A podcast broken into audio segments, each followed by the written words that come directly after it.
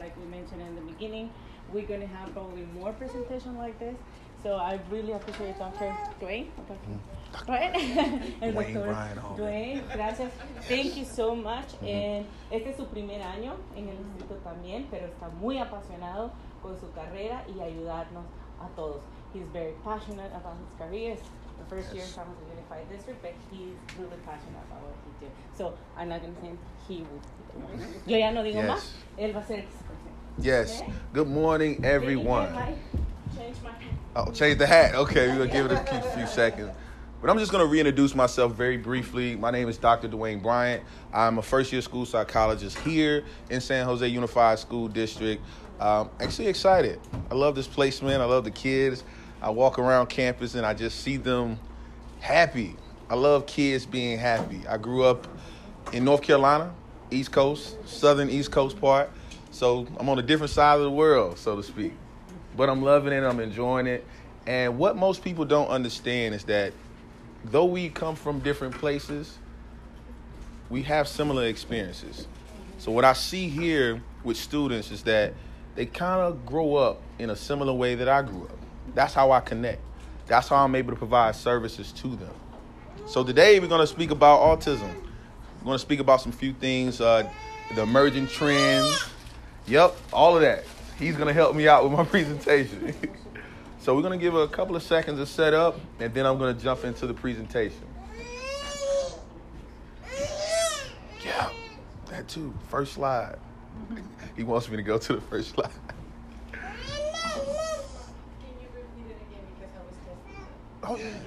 Most definitely, most definitely. All I was doing was introducing myself. Um, I was basically saying that I'm from the East Coast. I'm from North Carolina. It's it's, the, it's considered the South, but in conjunction to here, it's pretty much the East Coast. Um, and essentially, I grew up in a different place, but from what I'm noticing that just because I grew up in a different place, we have similar upbringings.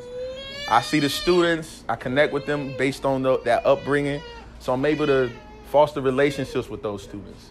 I'm able to see the issues, what they go through on a daily basis. So that's how I connect, that's how I provide my services. And I'm happy. I'm actually enjoying this experience, getting to know the environment, getting to know the school, the culture, everything. I'm trying to learn Spanish, really trying to learn Spanish by the end of the year. So if you see me say some, teach me some words, teach me some phrases, and I'm gonna try to learn by the end of the year. Probably be good, but not great, you know. But uh, we're gonna get into the presentation now. I think when everybody's settled, everybody's set, the audio is working, everybody can hear. We're good. Good. See? Okay. All right.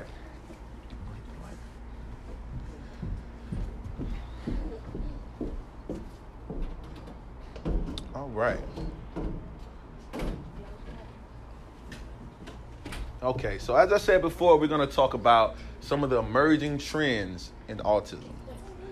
By show of hands, how many have heard of autism? How many understand it, know what it means, has a clear interpretation of it? We have a few. All right. So if I say something wrong, correct me. correct me. All right. I don't know if you can everybody see this? It's a little can we hit the light? I think the light. That's better? All right. And I'm going to try not to be in your way. But what is autism spectrum disorder? It's very broad. It's a spectrum.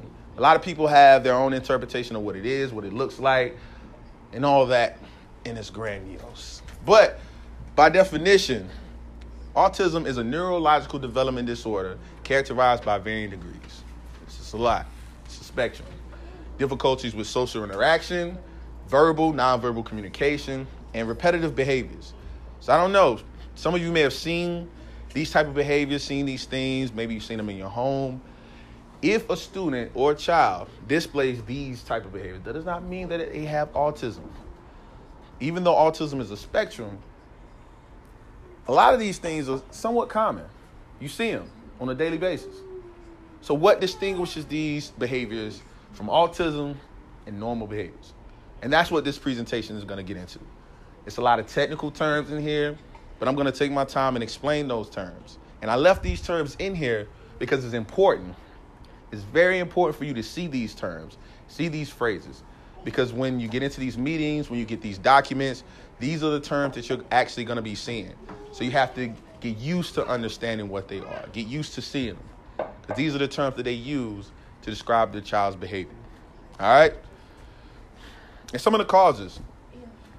Hasn't been any research, scientific links to any vaccinations, even though that's become debatable as of late. You know, being vaccine vaccinated is causes so many different disorders and diseases. But it's no real research that speaks to that. Research does find that autism can be linked to glucose, gluten.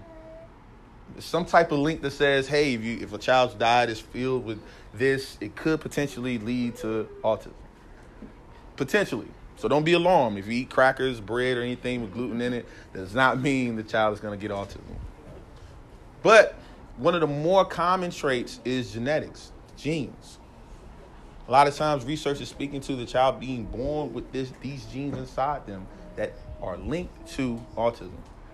That is the more solid cause. But a lot of times, research is, is everlasting, is, is, for, is forever evolving. So we have this explanation now, but 10 years from now, they'll tell you something else. It's lead in the water. But it's no true link. And it manifests itself in different ways. Neuroatypicality. One of those words I told you about. All right? So, in layman's terms, simple term, it's the difference in the way the world is perceived and understood. It's basically how your brain, this child's brain, interprets information how they understand that information, how they use that information to see the world. Got it? That's, that's pretty simple, right? They just they could have said that instead of this right here. But some of the core features of that, some of these other words, joint attention, theory of the mind, cognitive. He's gonna help me again, and singular focus. All these things in, com- in combination really speak to this neuroatypicality, how we perceive the world, how we understand information. Now, how many of you have heard of the, di- the DSM, Diagnostic and Statistical Manual of Mental Health? That is like the holy grail, the Bible for psychologists and therapists alike. We use that to figure out everything, to put everything in categories when it comes to disabilities and diagnosis. So some of the changes over the years is that some of us have heard of Asperger's. That's a more that was once deemed the more high functioning version of autism. High functioning, very smart. Doesn't really like to be touched. Light sensitivity, repetitive behavior, but was a genius in the classroom. Can score the highest of scores on exams and tests. Now, as of 2013, the updates of the DSM 5, not so much. Asperger's is not necessarily a, a diagnosis is recognized now. Now we have the social communication impairment. And that's broken down into different sections where it's behavior, uh, repetitive or restrictive behaviors. Those are the more so characteristics that we identify autism with now. So they broke it up into categories. And we're going to get into those, those categories as well. But as you can see, there's been changes. Kind of how I said in the beginning. We think we know, but with more research, more time, more things come about. And I understand that could be confusing, right? When you when you find out, okay, these are the things that are happening or that are defined by this diagnosis, and then, oh, I'm seeing this in my child, I'm seeing this in my student or my niece, nephew. Then five years later, they change it. All right. This is a very wordy slide, and we have uh, slides right here if you want to follow along on the end of the table. But some of the criteria changes. They're really persistent with the social aspect of it. You know, in our society, we place high value on being able to socialize, being able to communicate with one another. And in school settings, it's so important because that's how we exchange information. One of the highest, highest indicators for most educators for autism is being able to socially communicate. And it's persistent deficits in this area that really drives the criteria for autism. So it manifests itself across settings. So this can be in the home when you're trying to communicate chores. You're trying to, hey, let's eat. Let's come to dinner. Hey, go play with friends. School setting. Hey, these are the instructions for this assignment. You have homework. Put your homework in your bag. So when a student is not receptive to those things and they don't give you eye contact, they don't give you hand gestures and things of that nature, those are all aspects of the social impairments. Those are some of the signs that you look for when a student is diagnosed with autism. And that's some of the main things developing and maintaining and understanding relationships. I know a lot of times I have students who can't really find humor in things. Uh, we'll tell a joke, or a student will tell a joke, and a student who's diagnosed with autism, they'll take that joke very personal. It's very hurtful. But it's a joke to the other student. So a lot of times these students don't understand social cues, uh, certain phrases, certain common phrases that we use on a day-to-day basis. Uh, these students are very literal, so they take it for face value, exactly what it is. And this blurb right here, that's basically all this blurb says. all right, continue, because you know it's a very, very, uh, it's a spectrum. So it's a lot of different things that go into this diagnosis. So we're going to look at re- restricted and repetitive behaviors. Interested in, in your interest in activities, uh, a child's association with a with a bear, a block, a race car, some of those things. Even a T-shirt. Some students they want the feel and the texture of a shirt. They will only wear that shirt. They will only wear those jeans. They will only wear those shoes. They will only write with this pencil. It can even get so severe that they won't, uh, as far as hygiene, the texture of a toothbrush. A lot of times people think that, you know, that some students may have bad hygiene. That's not the case. It's really about the texture. It's really about the comfort and how it feels, the, the how they stimulate themselves. But that's more so restricted and repetitive patterns. And a lot of students who have autism, you know, I'll come in a class and I may have to have my books right at the edge of the table. Have to have my pen right beside my book, and it has to be symmetrical before I can even focus on anything. And to some people who aren't, aren't diagnosed with autism, they don't understand it. They don't understand that this is my process. This is my routine. And without this routine, it's difficult for me to even understand or even see the world the way you do. Stereotype or repetitive motor movements. Some of you may have seen some students who are diagnosed with autism. They may rock. They may rock. They may tap. They may jerk their leg. They may even pull their ear. And these are all related to the sensory. As I mentioned earlier, those repetitive behaviors, the repetitive actions, it's more of a calming technique. These students, they, they want to soothe themselves so that they can actually focus on what's going on in the task at hand. And to some, it may be viewed as different, abnormal, but this is how that student really calms themselves in a very hectic environment. I'm pretty sure all of you have sat into a class or in the morning when students are outside. You may see some students sitting off to the side. All the students are yelling, screaming, running. And for a student with autism, that's overwhelming. So you may see them sitting on the bench rocking. It's a way to calm and soothe themselves. Again, it may look different, it may look abnormal, but these are the things they need to do to see the world the way you do. All right, see this guy right here? see this guy right here? This is like the body. Different points in the body, I said you move, you have highly restricted patterns of behavior. Certain parts of the body, we look to soothe ourselves. So again, start with your arms. It can be your ears. It can be your legs. It can be movement. You can be standing. To give you a visual of that, most students can exhibit hyperactive behaviors. Some students will get up and run. Some students may not be able to sit in a chair.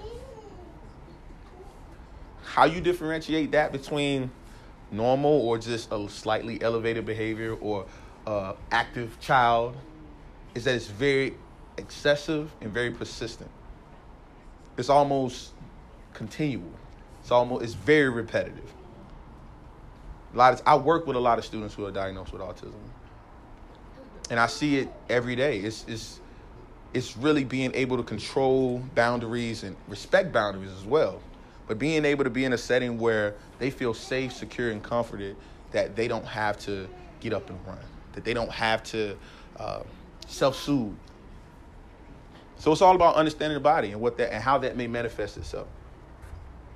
And it's the opposite of that too. They may not be hyper, they may be hypo. You may have students who withdraw, don't say anything, who sit quiet, who are off to themselves. They may not be yelling, they may not be running, but they may be sitting down, pulling the ear, checking the leg, but they're not bothering anybody. So when we say it's a spectrum, it's truly a spectrum. And I know it can be very difficult to point it out. It can be very difficult to pinpoint these are the specific things that my child is doing. And again, I'm going to reiterate this a couple of times throughout the presentation. It's about persistence. It's about the repetition of behavior. It's also about the intensity, but more so about the consistency of the behavior. All right. Symptoms. How do we point it out? What is the surefire way to make sure that we're not just throwing out buzzwords? Because now, if you think about it, diagnosis is really uh, commercial now. A lot of people will say, "Oh, my child has autism. My child has ADHD." What does that really mean? What does that look like? How do I know that that's really true? How do I know that my child is not active? Symptoms for autism usually occur very, very early. We have a lot of mothers in here. You have an extreme connection with your child. My mom to this day can tell me things about myself. I'm like, how does she know? How do you know from a phone call? So, if a child is not talking by a certain age, 16, 18 months, it may be a problem. We need to look into that. Child isn't walking, child isn't making gestures, child isn't looking, making eye contact, smiling. These are all things that you got to take note that something may be develop, developmentally wrong or developmentally going on that I need additional services to pinpoint.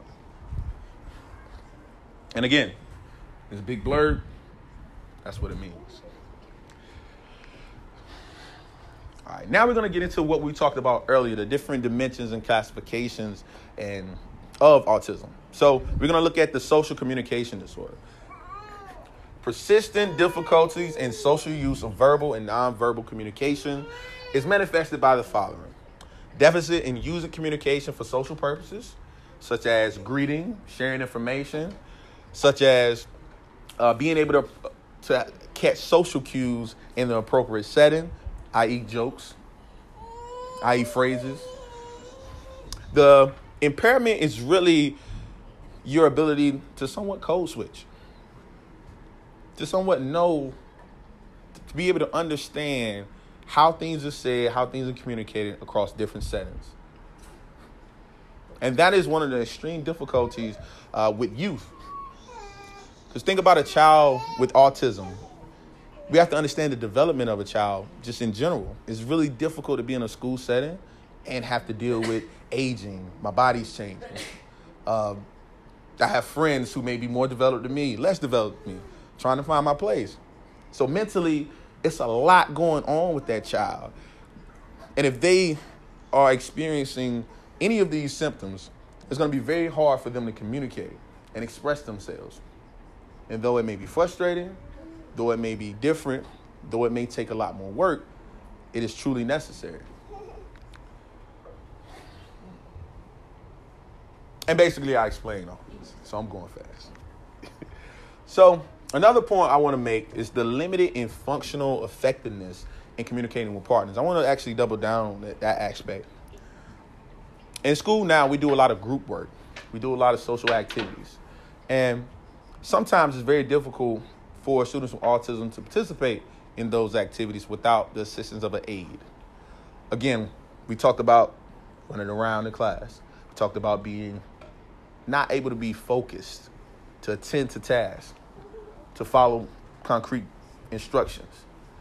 A lot of times, these instructions, these tasks, these activities, they really don't align with how that child has figured out a way to understand the world. And it's a hard job for the teachers, it's a hard job for the aides to really speak to the child where they are if you don't fully understand the diagnosis of autism. Whew. So again, when can autism be diagnosed? Research has shown that they can be diagnosed as early as one years old. Early as one years old. Again, that developmental stages where a child is not smiling, not responding to eye contact, not doing gestures. All those things speak to something developmentally and neurologically going wrong. Again, no big smiles, no joyful expressions, no back and forth sharing of sounds. Again, that goes into the verbal development, the communication aspect. And any loss in speech. You know, babies babble. He's helped me out with my presentation. He's helped me out with my presentation. So paying attention to those signs is key. My favorite part. Who can diagnose these type of disorders? And I actually want to double down on this portion of the presentation because it's very important for parents to know that teachers, even parents, even educational advocates, they're not necessarily qualified to make these diagnoses. The people who are qualified to make these diagnoses are trained mental health service providers such as psychologists, psychiatrists, neurologists, pediatricians, people who specialize in this area. Again, autism and all these diagnoses are buzzwords now. People are throwing them out without true understanding of what they are. What do we need? A lot of times when I have a case, I get, a referral from a parent, I send home rating scales. And those rating scales are truly important. I must stress to you if you get a packet of papers from this school, it's probably going to come from me. So if you get a packet of papers, I need you to truly fill those forms out because that's the information that I need to make an accurate diagnosis across settings. So I'm going to give parents those papers. I'm going to give teachers those papers, those scales. Then I'm going to go into the classroom and I'm going to make my own observation. I'm going to go on the playground. I'm going to make my own observation. And then I'm going to take all those data points, put them together, and see what what those data points speak to. Am I seeing just uh, influx of behavior in the home? Am I seeing an influx of behavior in the classroom? Now, my own observation. What did I see? Did I see a child's inability to connect on the playground? Did I see them not being able to follow directions or connect in the classroom? And I take all that together and I make my judgment. I make my diagnosis. I bring all of those to the team, to other specialists, such as the academic or the, the resource teacher. And we all speech and language pathologists and we all put our data points together and agree or disagree on a particular diagnosis.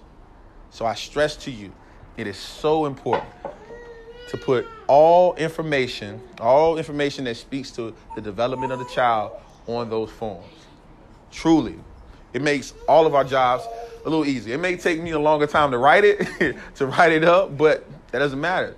We get the, inf- the accurate information we need to make the most appropriate diagnosis. And now I'm going to get into some school based treatment. So now my child has been diagnosed. What next? What now? I'm going to share with you some things that are effective based on research.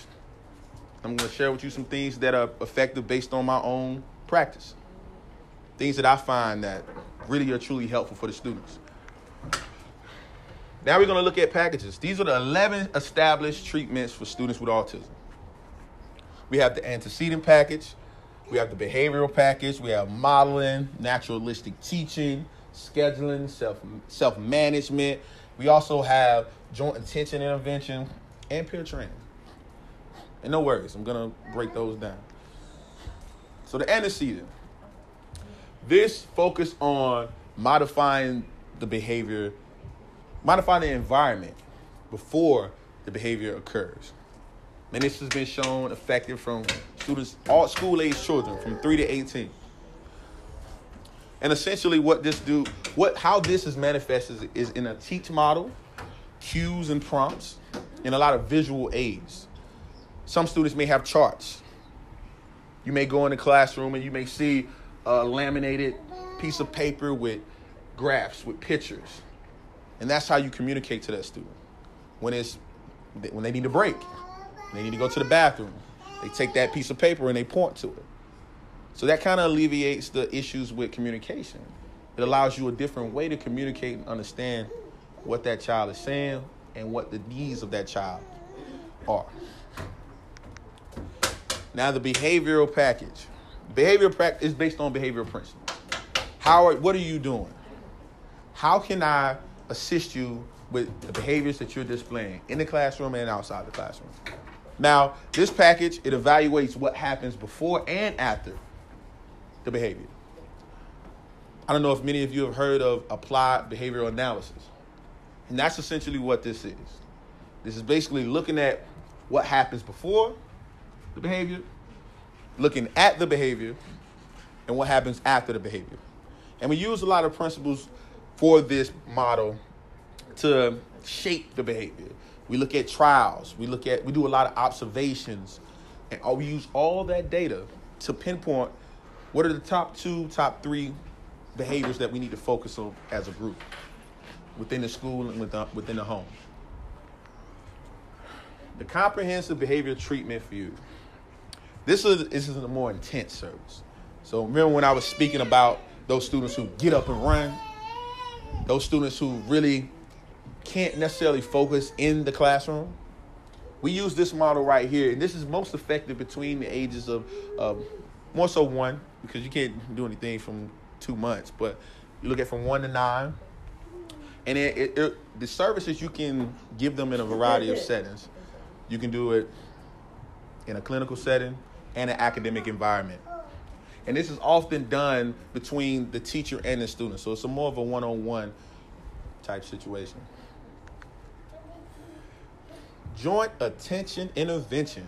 This specifically focuses on the developing skills of giving attention to um, in the in the variety of settings. So basically, your ability to uh, focus on one thing and visually express, give cues, look, gaze, being able to look and, and, and involve yourself within that classroom, within that environment.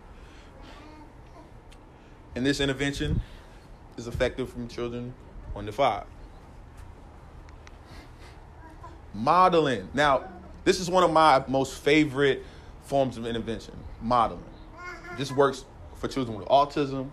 This works for children with behavioral problems. This works for just children in general. This even works for me as an adult. Modeling. Basically, I show you what to do, I give you steps, and you do it. Very simple. Similar in the home where I need you to wash dishes. I want you to stand here I'm gonna wash dishes, rinse, put them up. I want you to take out the trash. Trash bag, tie, pull out, dumpster. Very, very simple. A lot of people don't think that this is effective, but it is truly effective because of what we as human beings in general, not just people who are diagnosed with anything, people in general, we do more of what we see and less of what we are told and what we hear. And I find this especially effective with boys. Especially. A lot of times, boys, we don't like to read. Don't.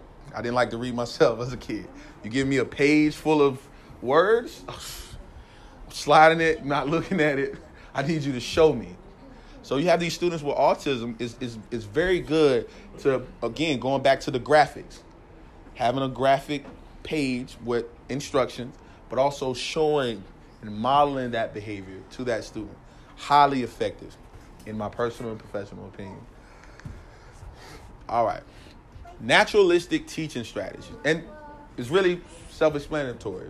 Natural teaching. This is really the, it's on the premise of students have to learn from their environment.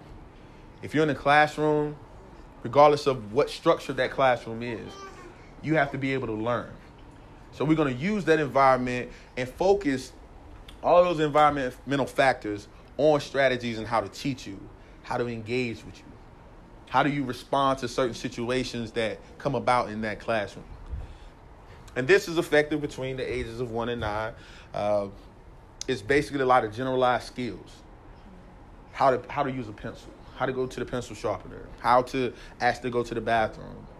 Some of those more general things that we all do. Peer training. It's it's really modeling. It's really modeling. You pick a student in the class who has good behavior and say, hey, you need to act, you need to pick up some traits from this student. You see how this student raises their hand before they yell out? You see how this student puts their work in their book bag to be taken home? Peer model. And this go this really speaks to a type of learning where students learn from a group-based approach. They learn from units, they learn from their peers, they learn from their environments. Schedules. Schedules are so important. This is one of my favorites. If I didn't have a schedule, if I didn't have a sound schedule, I would be all over the place. So, students with autism, they work really well on schedules because they know what they're going to do, they know what day they're going to do it, and they know who is going to be delivering that service. A lot of my students now that I work with, they will come, if I miss a meeting, they will come up to me, hey, Dr. Bryant, I didn't see you today. I'm sorry. Had another meeting that went over. I'm going to come get you tomorrow. Are you sure you're going to come get me tomorrow? What time are you going to come get me tomorrow? Have you talked to my teacher? And these are the signs that I know. This, this is how I know it's important because they remember. Once you get these students on a schedule, that makes their life easier. They don't focus on anything else. They focus on what they have to do, when they have to do it, and how they have to get it done. Very, very important. So if you can get a student on a schedule, whether that be in the classroom and home, it increases their likelihood to be successful across those environments. Oh, and it's effective between 3 and 14. But I truly think that is is a way larger gap than research says. Self-management. As you can see, a lot of these are kind of comorbid. A lot of these go together. So scheduling, modeling, self-management. You can kind of teach a lot of these strategies all in the same system.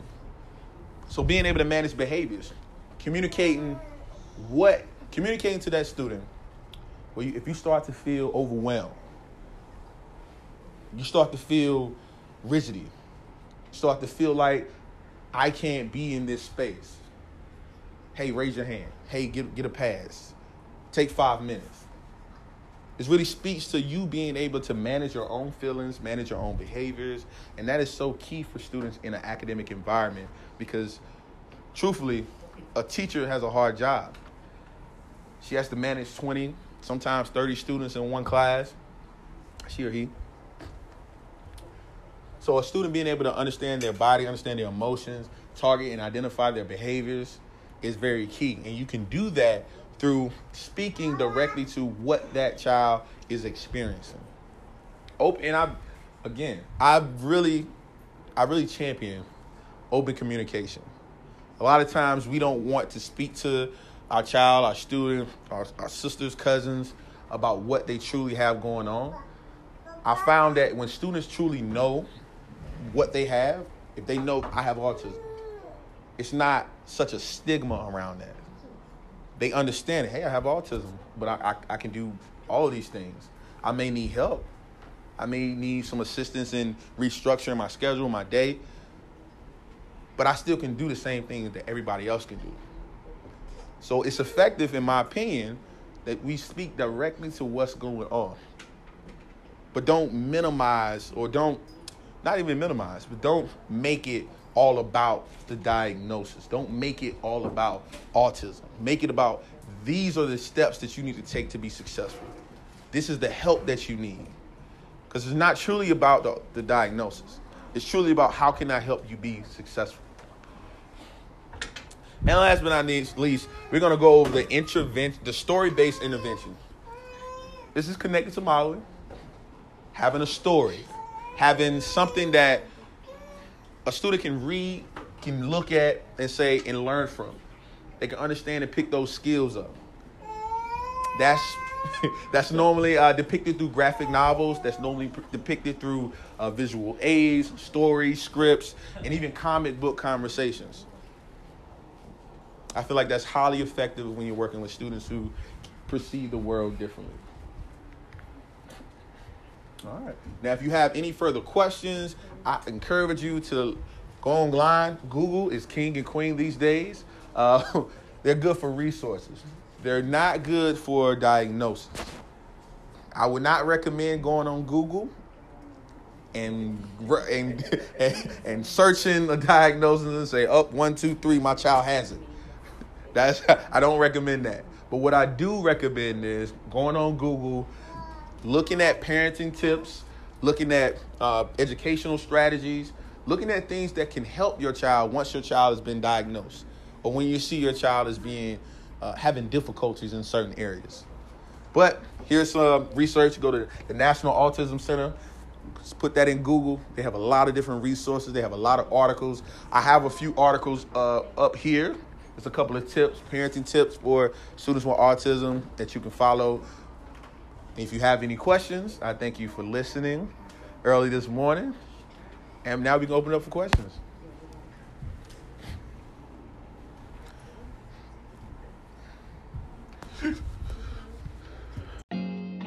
Love is blue sometimes, baby. But suddenly it shines. Discussion. Let us say the truth. You are now Let us walk alone.